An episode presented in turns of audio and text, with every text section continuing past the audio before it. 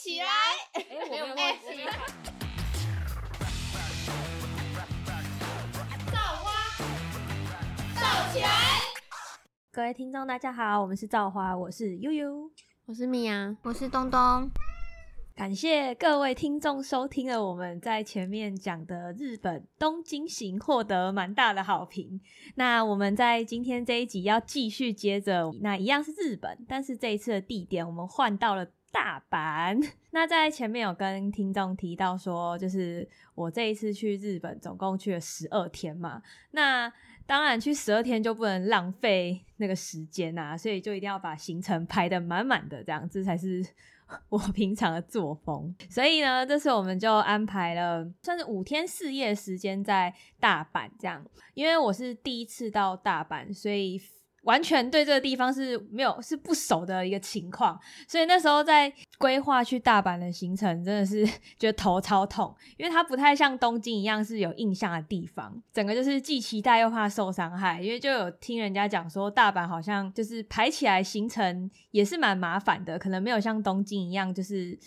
这么的好排。为什么会去大阪？是因为我们想要去环球影城的那个马里奥世界，就是那时候在疫情期间，然后你就一直看说什么马里奥世界已经开幕，但是重点是开幕你不能出国啊，台湾 完全出不去啊，那你就一直看着在日本的朋友，然后就是一开幕就马上抢去，然后就看到那马里奥世界是哦，干。我真的觉得是天堂，真是天堂这样。然后因为我是先在 Instagram 上面看到有日本的朋友，他们就已经先去开箱了，然后就还看到他们就是还有买那个马里奥手环，然后在那个游乐设施在那边叮咚叮咚叮咚就干，就是一定要去，一定要去这样。所以这一次为什么会想要去大阪，也是最主要原因，就是想要去那个环球影城。那就想说，在网络上有查到说，人家通常去大阪就是会排金板神。或者是奈良，就是这四个点，就想说去到大阪了，那可以去它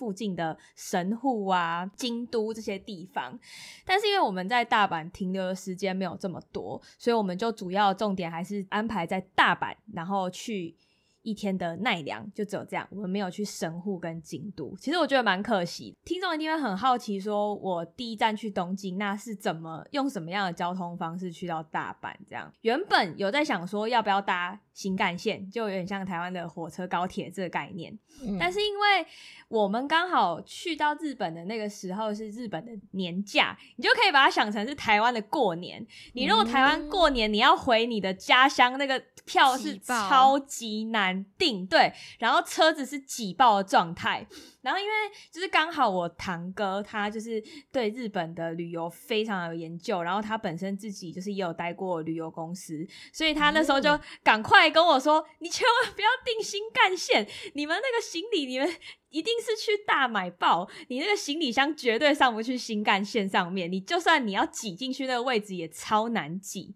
他就奉劝我说：“真的不要去搭新干线。”然后这时候我们就想说：“好，那既然火车、高铁都不要坐了嘛，那现在也只剩下飞机。”然后我们就去查一下日本的国内航班，就刚好他现在有那个外国人的优惠机票。这个好像是因为疫情的关系，然后所以就有这个优惠的机票这样。然后去查一查，哇靠，那个台币大概两千就有找了。东京飞到大阪，然后甚至还比新干线便宜哦！真的假的？天啊，赚到！对，真的是赚到！但是就是只有外国人才可以买，就是如果你是日本当地的人就没有办法买那个票。这样，我们就看了一下票价，然后想说，哎。那如果搭国内航班的话，要不要像我们平常搭联航一样要加行李？这样就查一查，哎，不用哎，一个人可以有四十公斤的扣打。他说：“哇靠，太多了吧？也太好了吧？这这超棒，四十公斤很多哎，超级多。我们根本就一个人哦，一个人四十公斤。我们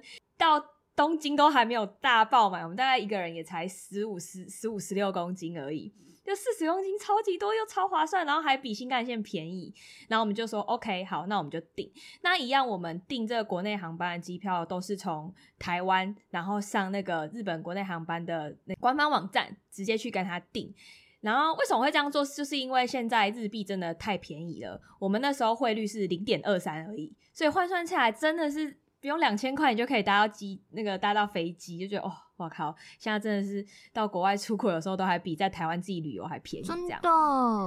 就有时候算一算，你就觉得说啊，机票就给它花下去了啦。对啊，而且在台湾，在台湾旅游，你光住宿费什么，然后高铁很费，对，你就对根本都还没有玩，就已经三四千以上起跳、欸，哎，的，哦没错，真的很心痛。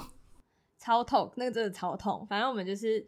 就是买完机票之后，我们就开始看那个大阪的行程。呃，安排大阪的行程就是跟东京是是一样的，主要就是会先看一下当当地那边的地铁路线，因为大阪跟东京一样，它都有分 JR，还有大阪自己自营的地铁这样。所以就是这这两种交通方式，你一定要去搞清楚，说你在台湾买的一些票券，它有没有包含这两个交通方式都可以搭乘。那如果它没有包含，你一定要看清楚，说这些票券是否 JR 还是否大阪地铁，因为真的不一样。如果你如果你就是买了，然后你没有去看清楚，你突然要去搭就是交通工具的时候，你会被那个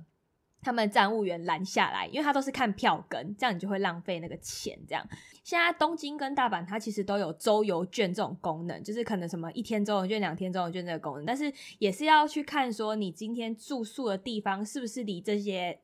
地铁或者是 JR 这么近，这样子这个周游券对你才有效果。因为如果你离这些交通方式都很远的话，这周游券基本上你就是白买了。因为周游券它最大的功能就是交通费，帮你省下这笔交通费。OK，所以这是听众可能今天在安排去日本旅行的时候要去注意的事情。好，那讲完了交通，那景点的部分也是都是先看完地铁。我才去安排景点，最后才是看旅店，因为就是会想要先知道说自己大概要去哪些景点，然后那个路线大概怎么排，那就找一个离这些景点的一个中间的位置，好。聪明哦！我觉得这个方法很聪明。因为以前通常都会很担心那个旅店订不到的问题，对啊，所以你们没有就是担心这点。我们完全没有，我们这次完全没有，而且我们旅店还是在出发的前一两天才下定，好赞哦！你们因为这样子可以可以捡到很便宜的价格，哦就有点像你在台湾，如果你突然哪一天要去台北，嗯，然后你就是刚好那一天你就可以什么获得最低价，就是那哦 Agoda 上面都会这样子嗯写，对。然后所以我们这是在大阪住的旅店，我跟你讲，真的超便宜。一样，我们就是在东京是住商旅嘛，嗯嗯，然后在前面有讲到说，东京住的那个商旅只能打开一个二十九寸的行李箱。嗯嗯，你知道我们在大阪哦，大阪住的那一间旅店，台币一个人七百块，他那一间房间可以打开两个很二，十九寸的行李箱。真的重点，他的床，他的床我觉得应该有 queen size，很应哎、该有在大哦日本找这这么大的饭店很难呢、是不是？而且又超那么便宜。真的超难的，一个人七百块、哦而且还可以开两个行李箱，然后还没超大尺寸的床，真的，而且重点是它浴室，它还是就是那种，是哦，干，真的超级大间。我跟你讲，那个大概至少十平的浴室有哦，是怎样然后还浴啦？缸要在就是浴室里干嘛？超级大，就是很像自己家里的客厅。这可以公开给我们吗？这这，你说旅店吗？对啊，旅店当然可以啊，旅店可以。便宜耶，在大阪吗？光大大阪。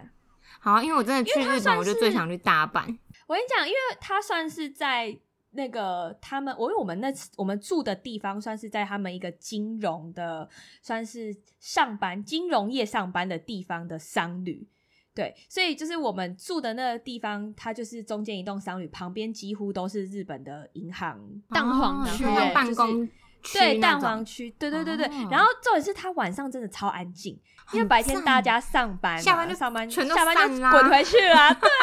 好快哎乐哦！它离地铁又超级近，因为就是上班的地方而且他们他们的地铁就是有点像那个在那个什么百货公司底下，台湾那个北车那种。嗯嗯嗯嗯嗯嗯，那种百货公司底下的那嗯种捷运的概念，对，所以其实那个附近就是你领钱也方便，逛街也方便，好棒哦。然后上班族在的地方什么多，超市很多，所以你半夜不会怕肚子饿。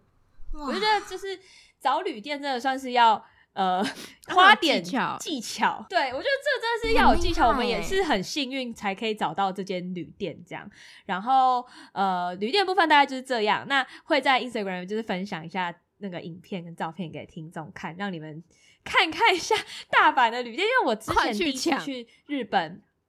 去东京的时候，那时候我是跟四个呃另外三个朋友一起去，我们四个人，我们是住那种背包客栈的四人房，那个就真的超小，你知道那个是是四个人，然后上下铺那种，对对对，然后但是它日本它的旅店的好处是它浴室跟厕所会分开，就是分两间。嗯、我不知道听众有没有有没有去过，或者是你有时候看那个卡通，它都会去浴室一间，然后上厕所的那个厕所马桶一间这样子。然后那时候我们我第一次到日本东京去住的时候，我们住的青年旅馆的四人房，它就是这样，上下铺的床之后，外面就是厕所跟浴室，它大概只能打开一个二十九寸的行李箱。真的四个人超级小，我们四个人，对，是四怎个人，样？他那个走廊哦，就只能打开一个。开行李就是箱要29预寸行李约箱，对啊，然后重点是他的那个房价，就是一晚差不多也要七八百块。啊！就你想一晚七八百块的青旅，然后你到大阪住在那个蛋黄区，然后你可以住到七八百块，打开两个二十九寸行李箱而且的地方，交通也很方便，非常的方便。你知道我那时候，因为我们刚下飞机到大阪，然后就其实已经晚上时间，你知道到饭店真的是快睡着了，就是嗯好累，嗯非常累。然后看到那个床就哇塞，你知道我那时候刚进去那个旅店，我是惊艳到爆炸，就我就看真的吓到了，这这七百块吗 不敢相信。店，对，真的真不敢相信。OK，反正就是希望听众就是在找旅店的时候可以呃可以参考这有间，对，可以参考 这间这样，直接 OK 没有叶配，没有叶配，没有叶配哦，完全没有。那真在吃吃东西的部分，呃，我们自己的安排都是到当地之后，我们就开启 Google Map 搜寻附近有什么吃的。我们比较少会先在台湾去查说人家到日本必吃什么东西。嗯，第一个是因为都已经被写成文章，排队一定是排的非常的可怕。哎，然后因为，我们本身哎，对我们本身就不太喜欢去排队，除非这个东西真的特别到我今天一定要吃到它，我才会去安排了这个行程。就有点像是我这次去日本东京的时候，原本想要吃那个阿富利拉面，我不知道你们最近有没有看很多 YouTuber 他们去日本一定会拍的一间拉面，就叫阿富利。但是因为我们要吃的那一天是他们的礼拜五晚上，就几乎他们隔天就放假了嘛，所以礼拜五晚上人又很多，所以我们到后来就没有吃到。我觉得这是我去东京蛮可惜的一个美食行程啊。但是到大阪之后，就发现说。好像也没有什么东西是必吃。你说大阪烧哦，那就到当地，然后再去看 Google Map 哪一间大阪烧是比较有名，或者是分数比较高的这样。嗯，所以我们在美食的方面就比较没有去安排这样的行程，我们都是直接到旅店之后哦，看一下时间，哎，六点好像可以吃个晚餐，那查一下 Google 评论有什么这样。那有吃到让你惊艳的吗？有哎、我跟你讲，我第一天晚上，因为我们住的那附近，我们就有收到那个牛舌火锅。你知道在台湾吃牛舌是很奢侈的一件事情。然后那时候我们就 Google Map 一打开，他说：“哇靠，牛舌火锅！”然后我们查了很多间，因为它附近就有就是一些串烧，嗯叫那个烧鸟，他们那个日文的那个繁体字就写烧鸟这样。然后我们想说，到底要吃烧烤啊，还是去吃拉面，还是去吃那个牛舌火锅？到后来我们想一想说，好啦，去吃牛舌火锅，在台湾吃不起，现在日币这么便宜，那个价格全部乘以零点二三都觉得划算。这样，我跟你讲，我人生真的没有吃过比我的脸还要长的牛舌火真锅的那个肉盘。？好，它那个肉盘大概是我的头的四倍。我跟你讲，这个我一定要 PO，就在那个现动给听众看，真的超夸张。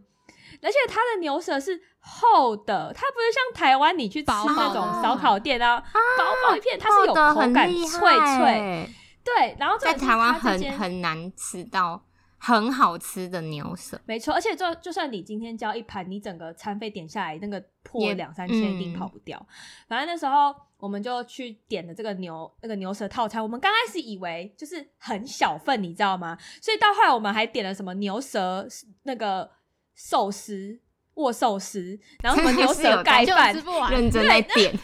因为我们就觉得说，会不会他那个东西很少？结果他那个锅一上来的时候，他已经是里面有那个锅底的，就是他是有给一些豆腐啊、烫青菜。结果他拿那一盘牛舌上来，我跟陈哥傻眼，我说洗，是我们两个他吃得完，然后接下来他要继续端牛舌握寿司、牛舌盖饭，然后我记得还有叫乌龙面吧。两个台湾人这么会吃哦，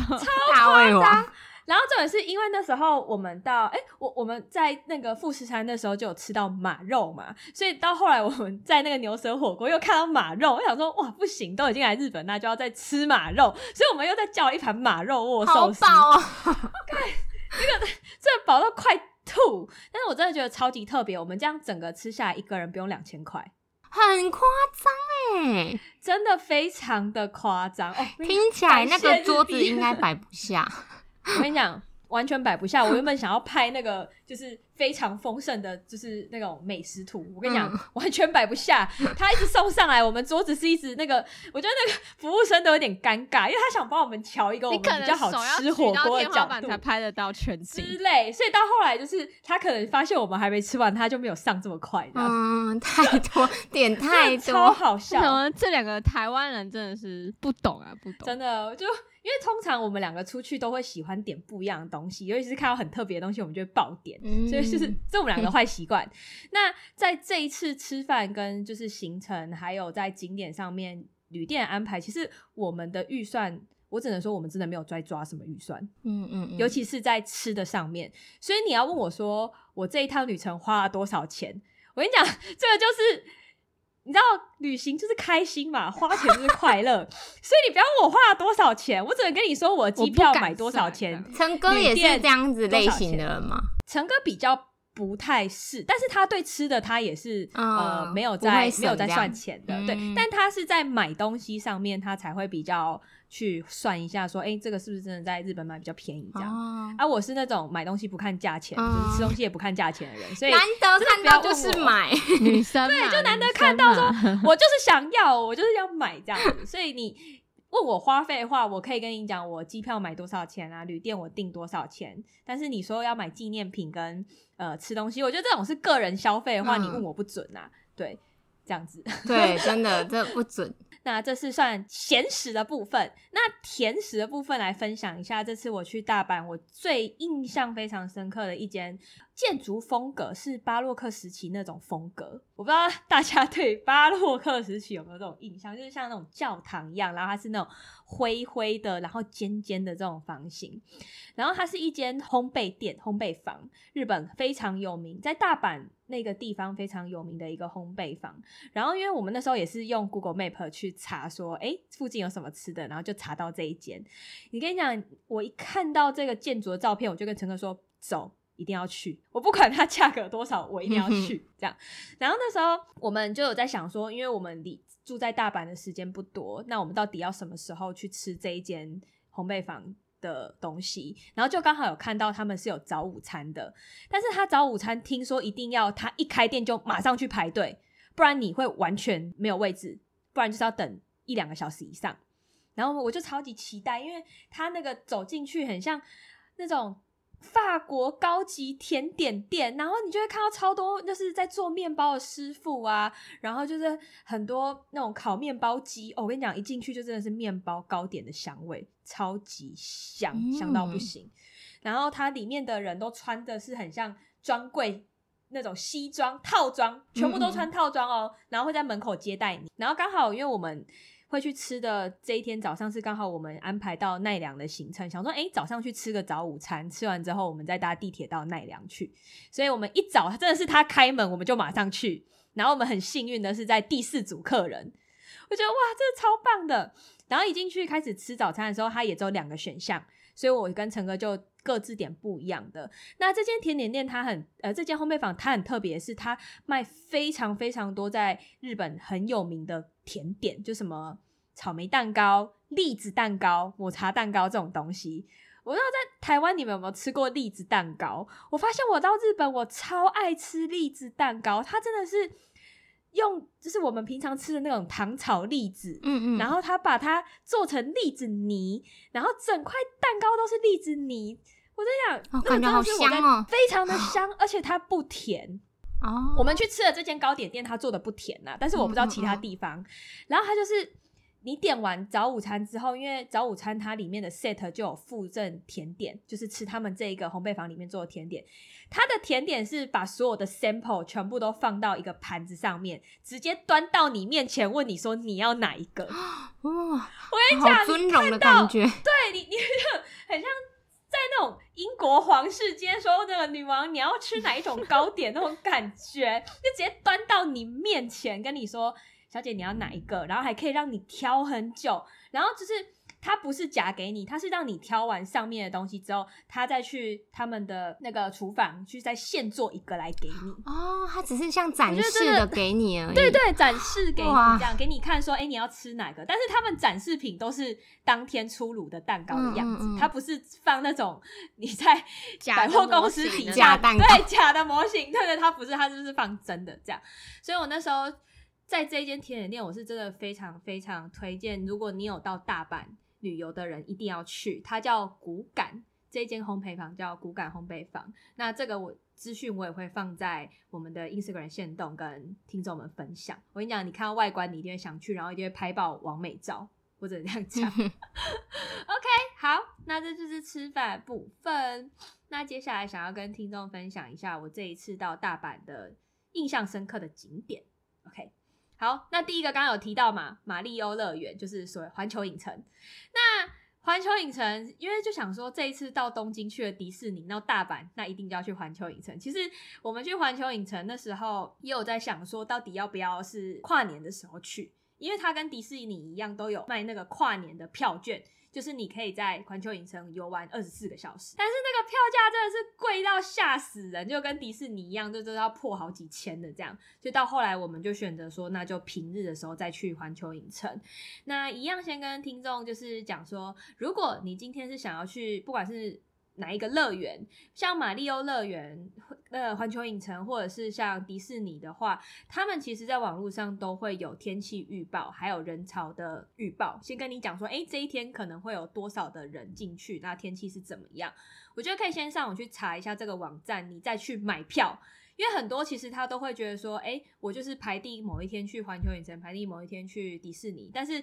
如果你有先看那个人数预报跟天气预报的话，你这样进去游玩的氛围会比较好，因为至少不会人挤人。嗯，对，我觉得这是一个这一次安排行程中我自己体会到的一个就是技巧。因为像我们去迪士尼那一天，刚好也是人潮最少的时候去，所以几乎想玩的设施全部都有玩到，也没有花额外的钱去买快速通。我真的想问一个问题，嗯，因为我从来没有去过这种台湾以外游乐园，完全没有。对，所以我真的想要嗯知道，买那个快速通关是你在买票候就要买的东西吗？我跟你讲，我的心得是不用，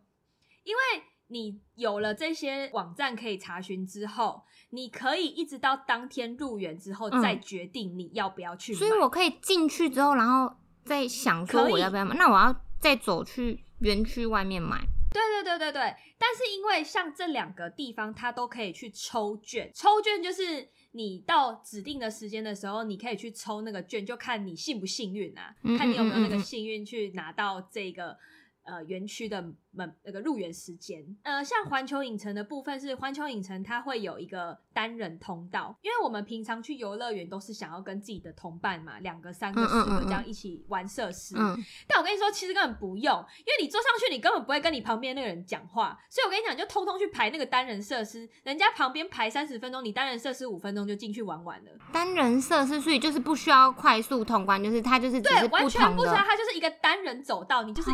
走进去就对了，但是你就是会跟陌生人住坐在一起。哦。但是你还是玩的这个游戏，嗯，对，所以我们这一次去环球影城，我们根本没有去买快速通关，所以你就是就直直接排那个单人的就对我就直接排单人！进去，我真的从来没有去过，也没有想说我要去，所以我就没有做过任何攻略，没有。我对那个游乐园，我就想说，就是跟那个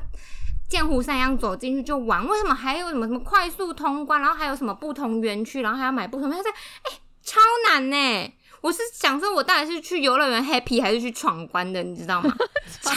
难。他们，因为他们平日其实很多学生都会去这些园区玩，所以其实他们那个人潮跟台湾的游乐园比较不能比，因为毕竟他们那个算是呃有台湾是授权过真真的稍微有点咸，就是对 有对，点就稍微有点无无聊，讲难听点。因为我没有讲哦，因为我因为我很少去台湾游乐园。因为我去年就去了大概两三个游乐园，每每次嗯去就是那种最好玩的，永远都在维修，永远。我想是我的问题，还是急流泛到舟底有什么问题呢？每次都在维修，所以我就只能去那边就拍拍照啊，然后吃一些就是有点贵的贡丸呐、藕链呐。热狗堡？你到底为什么？我跟你讲，日本的这两个园区绝对不会让你失望。绝对不会让我只吃藕链是吧？对，它会让你吃到好吃的鸡腿、好吃的鸡拿棒跟好吃的爆米花，只是价格稍贵一点点这样。OK，好，反正就是我先就是跟听众讲一下说就是在环球影城里面是有单人通道，所以你不一定要再花。钱去买快速通关，但是如果你那天入园真的是人潮爆满的状况，那还是建议买快速通关。如果你真的很想要玩到这些设施的话，那我们玩马里欧园区的部部分，我们也没有买快速通关。我们当天早上我们是提早八点就先到环球影城门口等开门，然后一开门，我跟陈哥就往前冲，冲去那个可以可以抽整理券的地方，这样，然后就马上抽到，然后我们入园那个马里欧园区的时间就是早上九点，嗯，非常的棒。你们到底几点起床啊？我跟你讲，我们那天根本没睡，因为我太兴奋了。OK 那马里欧园区它有一个规定是说，你今天在这个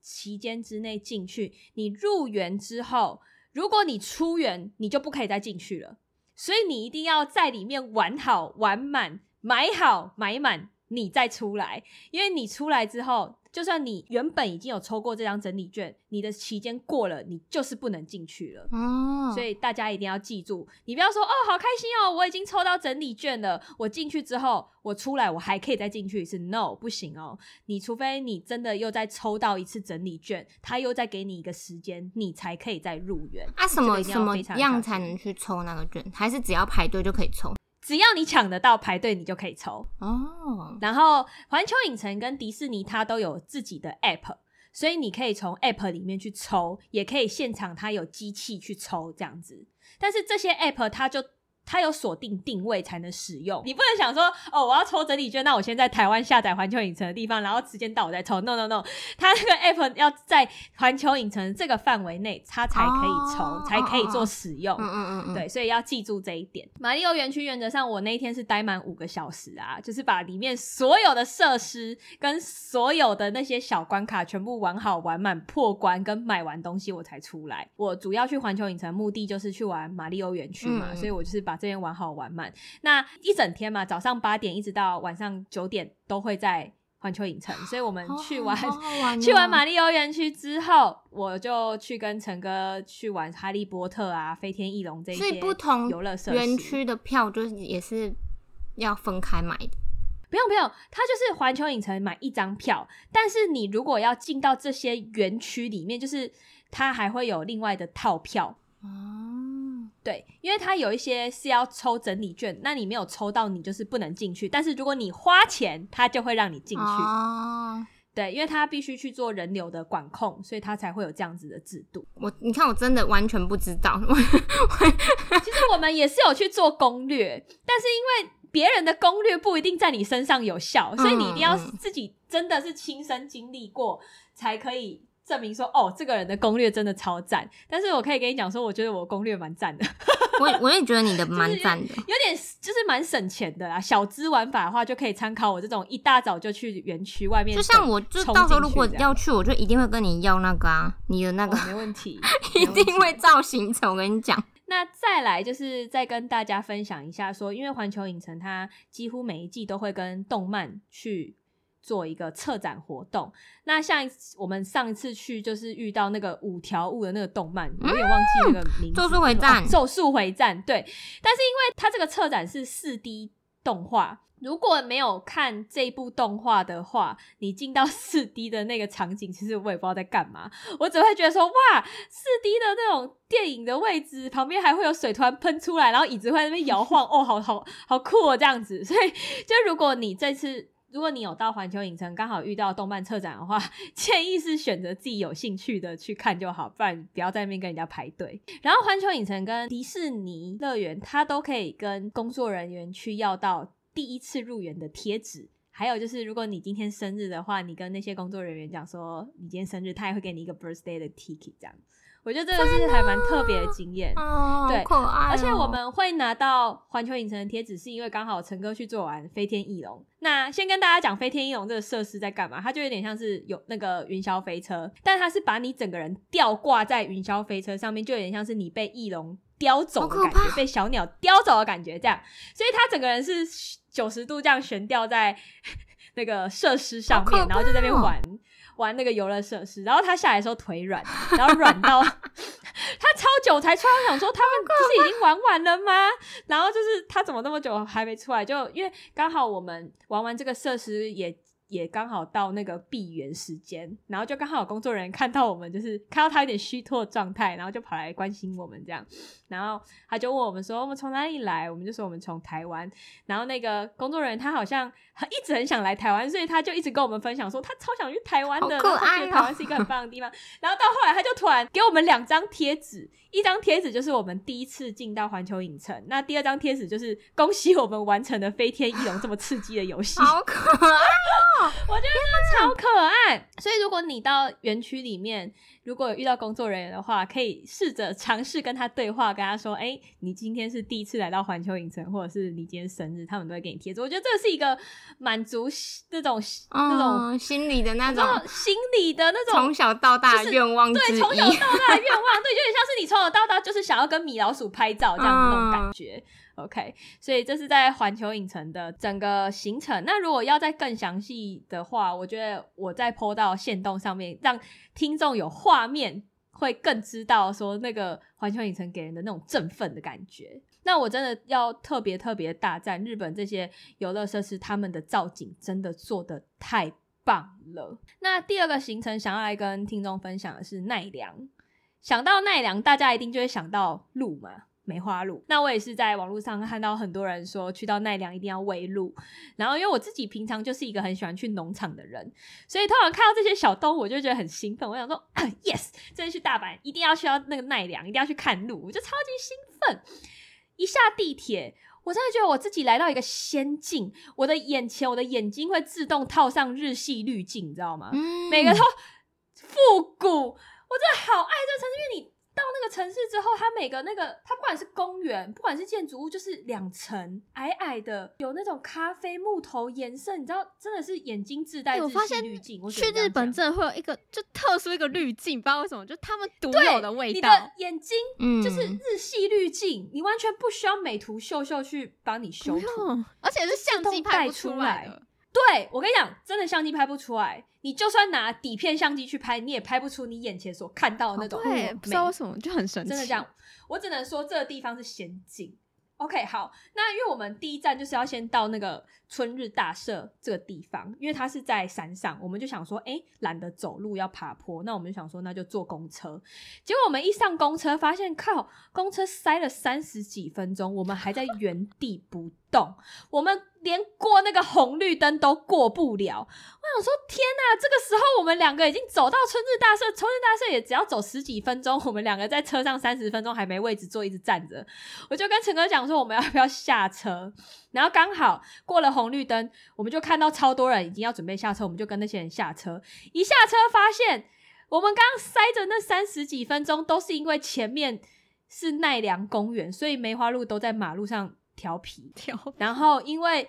在奈良，你开车其实你不可以，你要礼让那些鹿，你懂吗？就是鹿对他们来说是很神圣的，所以你不可以扒它，也不可以撞到它，你要先让它过马路。所以就是因为这样，我们的公车在那边停了三十分钟，然后就觉得哦，还蛮酷的。结果一到春日大社，你就会发现旁边的鹿开始看着你哦，然后你只要看到那个外国人手上有鹿饼，那个鹿是冲过去去咬那些鹿饼，我都快吓死了。我那时候刚买完鹿饼，我就把我的鹿饼先放在我的口袋里面，然后后面就开始有鹿在追你，我真的是哦，真的快受不了，我真的超想哭的，因为那个鹿它是很凶，它会一直去啄你，它不像台湾那种关在笼子里面，你手进去就好，它是会直接在你旁边戳你，然后舔口水在你外套上的那种。呃，我自己原本对奈良的感觉就是，哦，鹿很可爱，我可以在那边拍鹿的完美照啊，喂鹿的完美照这样。我跟你讲，完全不是，那鹿真的超恐怖的。你如果说要我再去一次奈良，我跟你说，我绝对不会去喂鹿，那真的是惨痛到爆的经验。我觉得这两个行程是我自己对大阪算是印象很深刻的地方。第一次到大阪，我觉得大阪整个感觉对我来说很清幽，它比较没有像东京的那种步调很快的感觉。因为我一下地铁，我们坐的那个地铁刚好是他们比较复古风格的地铁，所以你会觉得整个这个地方步调变得很慢。然后在搭地铁的过程当中，就是有一个日本老奶奶，这是我印象非常深刻的事情。有一个日本老奶奶，她跟她的同伴好像一起去郊游吧，然后她就看到我跟陈哥大包小包，她就突然用英文，就是用她可能只知道的几个词那样跟我们讲说。你们从哪里来的？这样，然后我那时候先跟他讲说 Tokyo，我 我怕他就他就很惊讶，他以为会讲日文，然后后面讲一堆日文，完全听不懂。然后我就跟他讲说，哦，我是从台湾来。然后他就听到说台湾，他就超级兴奋。但是因为他会的单字不多，所以到后来他都一直跟我们点头微笑，点头微笑这样子。然后一直到我们下站，我觉得这真的超可爱，你就有点感受到那种日本人的热情吧。觉得我自己也会觉得，我们因为这次住的地方离他们的银行啊、办公大楼都非常的。近，所以其实到晚上的时候，生活周遭是非常安静的，然后生活机能也很好，所以整体来说，我自己对大阪的评分大概在中间吧，因为我觉得我还没有到很深入的去了解大阪，因为在大阪待的时间也不多，所以如果未来有机会的话，我觉得我还会选择再去一次大阪。就是我这次在日本旅店。住的商旅基本上，他在一楼大厅都有提供乳液、化妆水、卸妆水、精华液这些小样，然后都是独立的包装。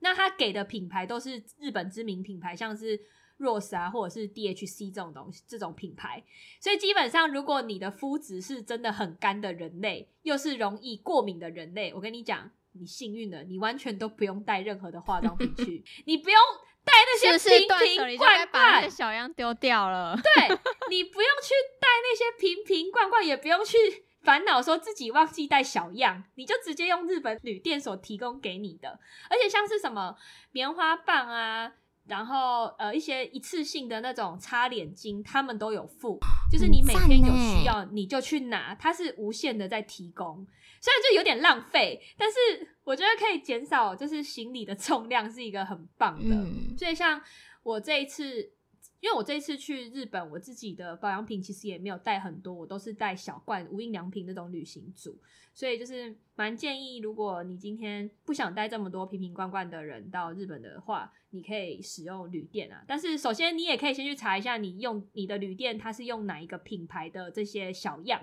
才不会让你过敏。过敏如果不能上妆，出国玩就会很痛苦。那接下来最后跟听众分享一下，我自己觉得在日本必买的东西，第一个一定是药妆，感冒药或者是一些你平常有习惯在用的化妆品，这个都是可以在日本药妆买得到。但是你一定要记得，就是如果你要买一体的东西，你要上网先去看一下，说你的航空公司它可以让你带多少容量的液体上去。这个要特别的注意。那第二个就是 Uniqlo 的衣服、裤子这些东西，在日本买非常的划算。我们在东京有讲到一件羽绒衣不用台币一千块，非常的夸张。那最后一个的话，如果你今天要买鞋子，其实蛮建议大家去 ABC Mart 挑，因为日本 ABC Mart 有很多台湾买不到的鞋款，你几乎都要找代购。但是代购的那个价钱就把日币当台币卖了嘛。所以就非常的不划算。所以如果你今天有到日本，一定要去逛 A B C Mart。好，那这就是这一次的大阪旅行。那希望听众听完之后，已经开始订机票。机票最近最近机票又突然便宜了哎！我看现在要来看。乐淘跟虎航开始有开出一些 很便宜的票，什么？我那天真的找到很便宜的，就去只要什么两千块也有啊。对啊，为什么什么彩蛋啊？复活节彩复活节彩蛋一千五。对啊，希望航空公司来找我们叶配，我就可以出国了。